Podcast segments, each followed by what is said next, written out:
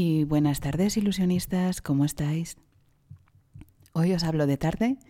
Bienvenidos a este podcast de 20 minutos para desconectar del exterior, para salir sin salir. Mi nombre es Carlota Garrido. Ya sabéis que desde que empezó la cuarentena he dedicado este espacio, este podcast, La Ilusionista, para hacer más ameno el encierro a todos los que lo estamos, para desconectar estos 20 minutos y tomarnos un espacio para nosotros y para poner el podcast a disposición de quien lo necesite. De esta manera te recuerdo que tienes también disponible mi usuario de Telegram, arroba Radio Ilusionista, para dejarme los mensajes de texto o los audios que consideres contándome tus reflexiones sobre cómo estás pasando estos días o las ideas que te vengan a la cabeza, aunque no tengan mucha relación con esto. Decía que hoy os hablo de tarde, porque esta mañana, como algunos habréis podido ver en Twitter, ha salido el sol y hemos decidido disfrutar del sol eh, en casa. Mi hermano me ha fabricado, bueno, ha fabricado para todos una bicicleta estática en el jardín. Subiré una foto, si eso, para que la veáis porque es un ingenio total. Y hemos estado en esas. Así que hoy tenemos ilusionista de tarde. Y por lo tanto te recomiendo o te invito o te sugiero que en vez de un café te pongas una copa de vino, quizás, no lo sé, una cerveza 00 tal vez, algo diferente, porque hoy va a ser un podcast diferente. Bueno, en primer lugar quería que brindemos, ya que te has puesto esa copa o esa Coca-Cola o lo que sea, que brindemos porque ayer se nos fue Rafa Berrio, eh, con 56 años, no sé si lo conoces, es un, era un músico donostiarra que formó parte de grupos como Deriva o Amor a Traición y inició hace unos años su carrera en solitario y bueno, era un músico, escritor, poeta, bohemio de la vida que le gustaba mucho a mi amiga Ana y que mi amiga Ana pues tenía mucha relación con él. Y bueno, ahora que tengo a mi amiga Ana a tantos kilómetros y que no puedo consolarla de ninguna manera, pues me gustaría que brindáramos por Rafa Berrio, por los músicos y los artistas que se nos van y que le dediquemos ese homenaje con esta canción. Todos mis ayeres muertos.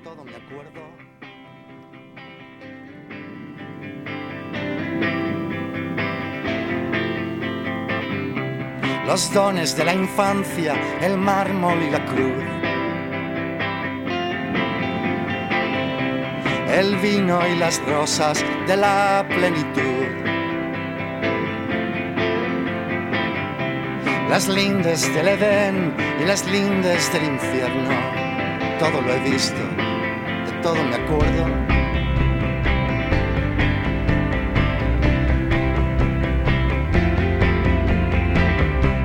los campos sembrados, la flor del girasol. Los altos campanarios, el humano tesón. La guerra y la paz, lo efímero y lo eterno. Todo lo he visto, de todo me acuerdo. En mis ojos yacen mis ayeres muertos. Y en fin, la verdad es que entronca bastante con la, con la sensibilidad del podcast de hoy. También quería comentaros que, bueno, me ha escrito Inés, ya sabéis que es esta oyente de, que está de Erasmus en Irlanda y que estaba asustada hace unos días.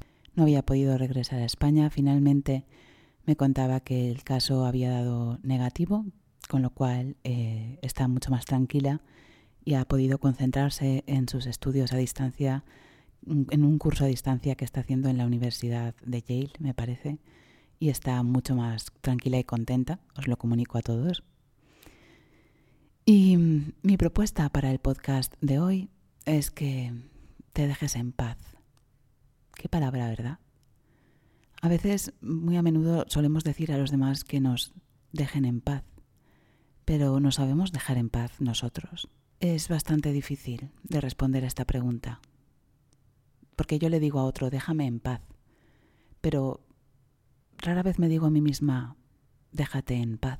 Y además, ¿qué es dejarse en paz? Bueno, yo hoy te lo sugiero, déjate en paz. Ya basta. Sé que muchos de nosotros hemos estado intentando llenar este tiempo de paréntesis vital, este especie de lapsus en el que el mundo se ha parado, para ocuparlo lleno de miles de cosas, para generar obligaciones invisibles, para crear nuevas rutinas que debemos seguir a, impuestas por nuestro propio dictador interno, que hemos elaborado horarios y clases online a través de multiplataformas y videollamadas, que le hemos escrito a gente que hacía años que no sabíamos de ella y que probablemente estemos imbuidos en un flujo de actividad nebulosa mental, otra actividad más nebulosa mental. Sensación de que no llegamos a todo pese a que tenemos mucho tiempo y de que no estamos lo suficientemente concentrados para hacer todo lo que deberíamos hacer. Déjate en paz, déjalo, déjalo estar. No es necesario, no se necesita eso ahora.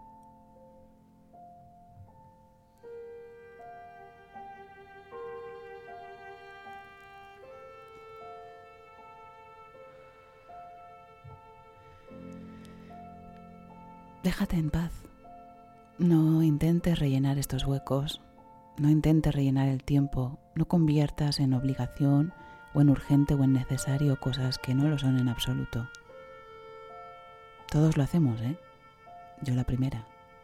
Pero es algo bastante contraproducente, es como si nos diera terror el vacío, el horror vacui. Es como si tuviéramos una especie de membranita que tiene que estar siempre activa, como esos gatos de los chinos. Porque si no, si se para, ¿qué? ¿Qué ocurre si se para? Déjate en paz, no te impongas más cosas. Ya lo hace el exterior. Hemos interiorizado el ritmo, la dinámica, los horarios del mundo externo y cuando ese mundo externo deja de imponerlos, deja de presionarlos, parece que nosotros mismos somos todavía peores, somos capaces de inventar unos nuevos, más exigentes, más restrictivos y más difíciles de cumplir. Y todos son objetivos, propósitos, propuestas, metas. Y Vamos ahí un poco como el burro con la zanahoria y el palo. A por el siguiente. Ni siquiera hemos parado, nos hemos parado a pensar en este paréntesis vital. ¿Qué pasa si no hacemos nada? ¿Qué pasa si nos paramos con el mundo? ¿Qué pasa si simplemente nos detenemos y dejamos que las cosas ocurran? ¿Qué pasa si no contestamos a todos los mensajes que nos llegan? ¿Qué pasa si nos quedamos una hora mirando por la ventana? ¿Qué pasa? Aunque estoy segura de que no era su intención, esta reflexión me la ha provocado un mensaje de Rafa, de Rafa Gambín, autor del podcast Doble Sesión, que está en congelación en estos momentos, el podcast, digo, no Rafa, y que me contaba un poco que, que utilizaba estos días para revisionar películas. Es un debate que él y yo hemos tenido alguna vez ¿Sirve de algo revisionar películas habiendo tantas películas buenas que todavía tenemos pendientes de ver? Y yo siempre era de las que decía, sí, hay que ver películas nuevas, nos queda tanto por ver y no hemos visto. Y él decía, bueno, yo encuentro quizás más placer en, en ver algunas de mis favoritas, aunque ya las haya visto muchas veces, en ver algo nuevo en lo que ya he visto. Y yo no acababa de verle el punto, la verdad, a esto que decía Rafa y, y hoy lo he pensado. ¿Para qué quiero yo cumplimentar una lista de películas vistas a final de año? ¿Para qué quiero yo ser la que ha visto esa lista que se había propuesto? ¿Para qué? ¿Qué sentido tiene? ¿Por qué no me rindo a hacer lo que quiero?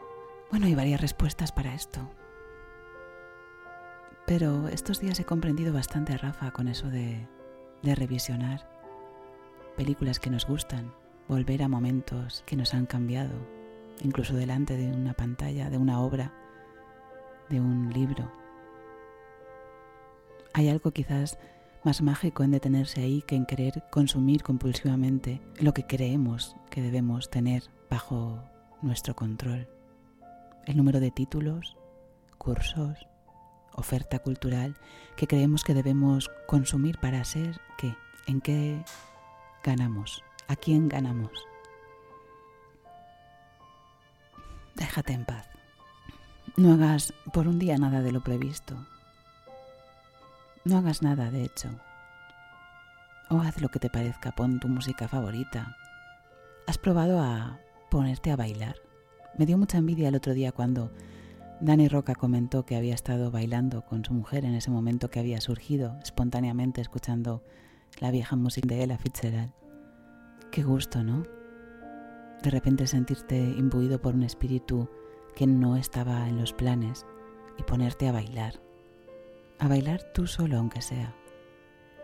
Al ritmo de la música que te llena, que te hace sentir vivo, que te lleva a la deriva por los rincones de tu salón, de tu casa moviéndote con el impulso vital, el deseo de sentirte vivo, de seguir vivo, incluso en estas circunstancias, sin controlar los movimientos, sin bailar para nadie, sin mirarte desde fuera, solo dejándote llevar, dejándote en paz, dando rienda suelta a la persona que eres en este momento.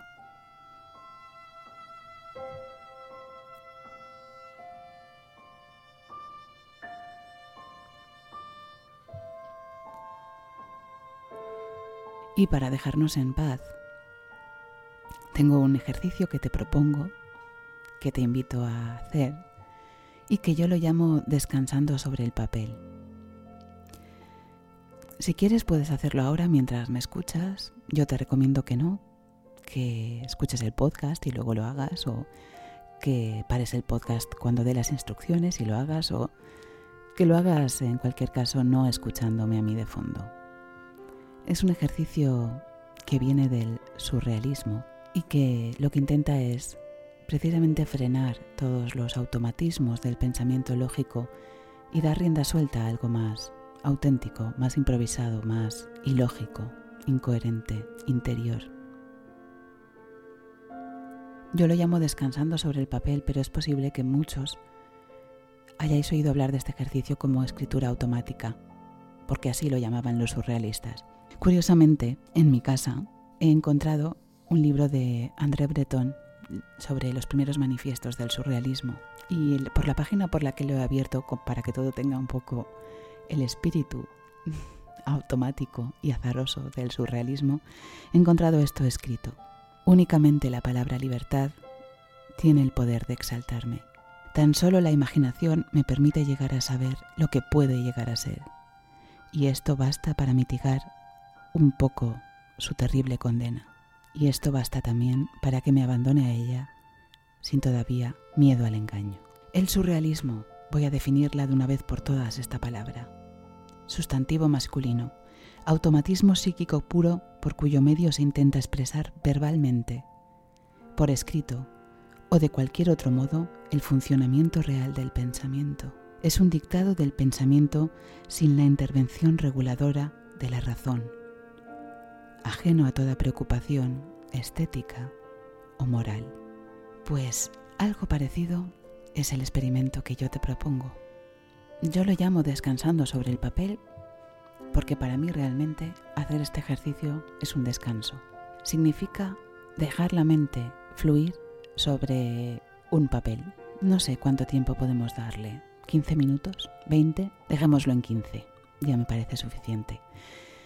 En ese momento tienes que estar absolutamente solo, tranquilo, sin que te interrumpan y enfrentarte a la hoja de papel escribiendo todo lo que se te pase por la mente, sin ningún sentido lógico, sin ningún sentido coherente, dejando que las palabras encadenen unas a otras, sin crear frases, sin querer crear un contenido creativo o literario, ni un texto bonito o que suene bien, o que pueda leerse, porque eso es solo para ti. Se trata de saber qué es lo que existe en tu cabeza más allá de las ideas que puedes ordenar verbalmente. sino aquellas otras que salen como escupidas de la mente en forma de palabras. Así que ponte bolígrafo en mano y sácalas todas, una a una según vengan. Pueden ser preocupaciones, tengo que ir a la compra, hace frío, baldosa fría, mosca, ventana, cristal, nuez rota, amarillo. no sé. Te digo las primeras que se me ocurren a mí. Da lo mismo, es todo lo que hay en tu mente en este momento. Evidentemente, la mente siempre ejerce un control, intenta llevar el asco a su, a su, sardina, intenta establecer un control racional y poner algo de coherencia en eso que expresamos. Lo va a intentar hacer, así que no lo vamos a sabotearla, solo vamos a sacar, a sacar, a descansar sobre el papel todo eso que hay en la cabeza. Ideas, palabras, sin buscarle un sentido, sin buscarle un resultado, un porqué. Es curioso como la mayoría de nuestras acciones o de nuestros hábitos están destinados a un resultado, ¿verdad? No disfrutamos el proceso en sí, vamos encaminados a conseguir el resultado. Y cuando lo conseguimos, la mayoría de veces nos damos cuenta de que tampoco tenía tanta importancia. Pero ahí está, el resultado. Nos negamos a vivir en los procesos, que es donde el único lugar donde pueden ocurrir las cosas. Del resultado se aprende poco, es en el proceso donde hierve el caldo. Pero la mayoría de nosotros queremos pasar rápido por los procesos. No nos interesan, porque los procesos no tienen certificado, no se pueden llevar a Instagram. Y yo creo que nos perdemos gran parte del paisaje cuando renunciamos a los procesos. Por lo tanto, el ejercicio de descansar sobre el papel es el ejercicio de renunciar a todo resultado a todo objetivo, a todo porqué, a toda causa, al sentido. Y simplemente nos dejamos abandonar en una hoja, uniendo letras, uniendo imágenes. Y cuando creemos que hemos finalizado o completamos los 15 minutos, simplemente lo guardamos. No lo leemos, ni lo analizamos, ni nos preguntamos por qué hemos escrito eso, ni intentamos darle ninguna respuesta. Lo guardamos. Si queréis, lo podemos leer cuando pase la cuarentena, cuando salgamos de esta situación, y entonces sí, entonces sí podemos darle una interpretación. Pero de momento no. De momento simplemente descansamos sobre el papel y lo guardamos. Este es el ejercicio de escritura automática que te propongo hoy. No sé si te apetecerá mucho hacerlo o más bien te parece una idea horrible. Por favor, para todos los que lo hagáis, contadme cómo ha sido la experiencia, cómo os habéis sentido. Me lo podéis contar en, el buzón de, Telegram con vuestros audios. O lo podéis contarme, me lo podéis contar en Twitter, donde me encontráis también en arroba redroomplus. Y a través de ahí podemos iniciar una conversación sobre cómo ha surgido este experimento volátil de pequeño, pequeña introducción al surrealismo en tiempos de cerradura y enclaustramiento. ¿Por qué no? Igual supone abrir una ventana, una ventana hacia adentro, una ventana al interior. En su libro de memorias decía Buñuel, en su libro de memorias Mi último suspiro, decía Buñuel que de algo se sentía orgulloso al final de su vida, de no haber renunciado nunca a asomarse al yo, al yo interior. Bueno, ahora tenemos ese tiempo, no hay excusas, no hay prórrogas. Es muy fácil dejar pasar estos días contagiándonos de la angustia general y contagiándonos del pesimismo y quedándonos preocupados como hechos una ovillo, ovillados en un rincón del sofá, de la cama, preocupados atareados, ocupadísimos, y no ver en estos días esa oportunidad para acceder a otro tipo de visión de las cosas. Una visión que quizás el día a día no nos permita tener. Otro filósofo de otra época, Berkeley, decía eso de mirar nos hace ver. No es ver que nos hace mirar, es mirar que nos hace ver. Es muy distinto. Si ponemos la mirada en el punto justo, igual vemos algo que siempre ha estado ahí. Pero hay que poner la mirada. hay que poner la mirada ahí donde interesa porque hay tanto estímulo que si no ponemos la mirada donde interesa, esta puede volar frugalmente de un punto a otro a la deriva. Este es un buen ejercicio para poner la mirada hacia adentro, en el yo profundo del que hablaba Buñuel, sin dejar que otras cosas externas nos distraigan. ¿Por qué no aprovecharlo? Puede dar miedo, sí, pero más miedo da pasar por ciertas experiencias sin vivirlas de verdad, sin dejar que te toquen, que te remuevan. Tenemos también muchas posibilidades de elegir cada día cómo lo queremos vivir y si miramos bien nos daremos cuenta de que tenemos muchísima libertad, muchísima libertad. Y quizás lo más temible es eso, Quizás lo que nos da más miedo de todo es eso, la enorme libertad que tenemos, la libertad de elegir en qué invertir nuestro tiempo, la libertad de elegir dónde mirar y a quién y a qué, la libertad de tener que dar cuenta sobre todo a, nosotros mismos. Da miedo la libertad pero hay muchas cosas de las que somos esclavos en momentos normales, en circunstancias normales, que ahora no nos atenazan. Y podemos poner esas cosas a nuestro favor. Así que esta es mi invitación de hoy. Espero que la recojas que me cuentes y que te sirva. Esa es desde luego mi intención. Que estas palabras abran una brechita de luz allí donde estés y que el aislamiento sea solo una circunstancia que no nos haga sentirnos más solos ni más locos, sino todo lo contrario. Más fuertes, más nosotros y más unidos. Espero tus reflexiones en el buzón de Instagram arroba radio ilusionista. Yo me marcho ya, brindando por los músicos que nos dejan sus mejores letras y te deseo una maravillosa tarde en este 1 de abril.